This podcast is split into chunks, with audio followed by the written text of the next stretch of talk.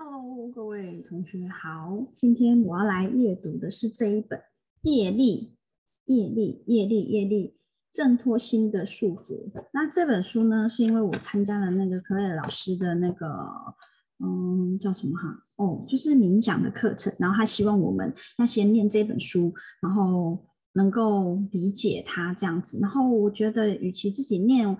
我想要分享给大家，就是说我在念的过程之中，然后也能够有一些想法，然后来跟大家分享一下，就是说，哎，那我们我念的时候的过程是怎么样啊？什么什么这样子。好，那我要从那个什么前面的那个最前面的那个部分，因为这里就是说，这里是那个他的引言的部分。他说，透过研读自我来解开束缚，在明尼阿波利斯高。意识中心赞助的研讨会中，西瓦米拉玛以解开业力的束缚为主题，发表了一系列的演讲。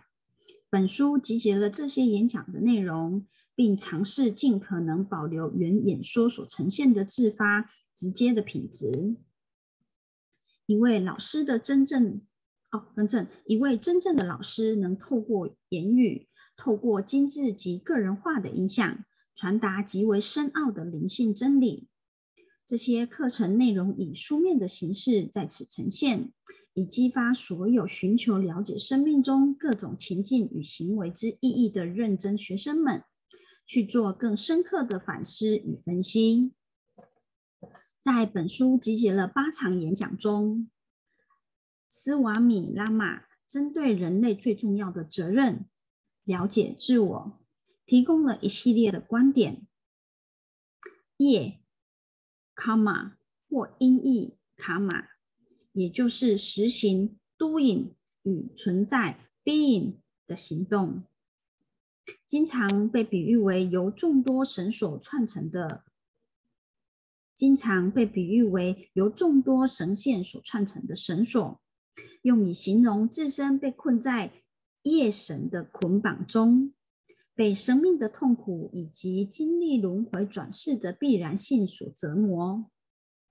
夜神的神线，也就是行动、想法、欲望以及深藏于潜意识心中的隐伏人格倾向，在这些构成业的各种面相作用下，心一直处于持续被煽动、不断向外寻求慰藉。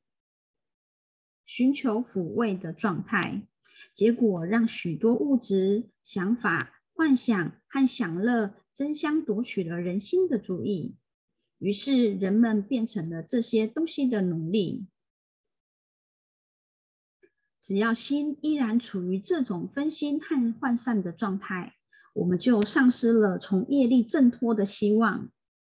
但是，在这本书中，为了展现，为了展示，每个人都必须透过研读自我来为自己解开束缚。斯瓦米拉玛为我们分析了业的架构和心的作用。本书中，斯瓦米拉玛为我们说明了自我解脱的过程，其中分为三个重要的阶段。首先，斯瓦米拉玛明确的告诉我们。祈求得到我们各种行动的结果或成果的那个欲望，就是我们被俘虏为奴隶的根源。念到这里，好有感觉哦！祈求得到我们各种行动的结果或成果的那个欲望，就是我们被俘虏为奴隶的根源。天哪，嗯，好。因此。我们必须培育自己练习无执，无执就是无所没有执着啦，并为他人福祉供奉出我们行动的结果。无论行动的善恶，都会让我们形同奴隶般受困。我们必须学习无私的在他人啊，我们必须学习无私的在人间生活。无私的哦，是无私的哦。OK。好，第二个被揭示的自我开始开悟的必经阶段，就是意识心和潜意识心的进化，净化那些欲望、想法及习性，这些东西有如黑幕遮蔽了我们，使我们无法触及真理。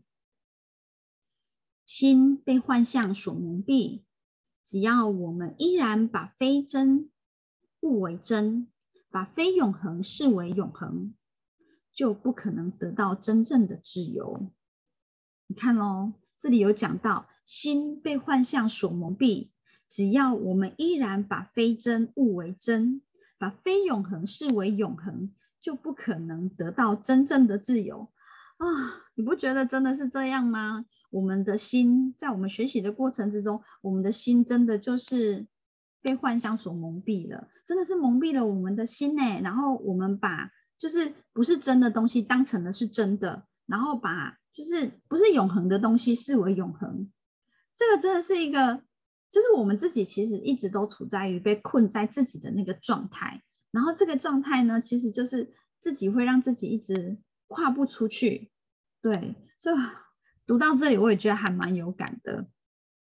好，我们继续哦。嘿，为了帮助求道者可以开始实践自我进化和明辨真伪的人生人生任务，斯瓦米拉玛也为我们介绍了瑜伽的技巧。最后，斯瓦米拉玛告诉我们，只有当一个人可以超越新的限制，到达至高的超意识境界。也就是所谓的三摩地，那宁静之地，一个人才能够真正的证实他得到业力解脱。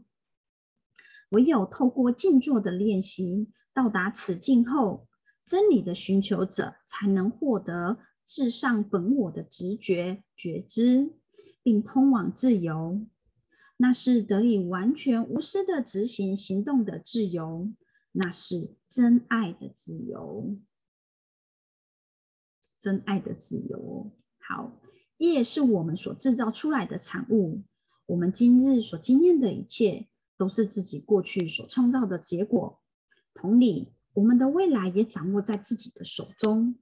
这本书成书的目的，就是为了帮助我们，帮助所有渴求自由与真理者，去创造一个可以迎向解脱的未来。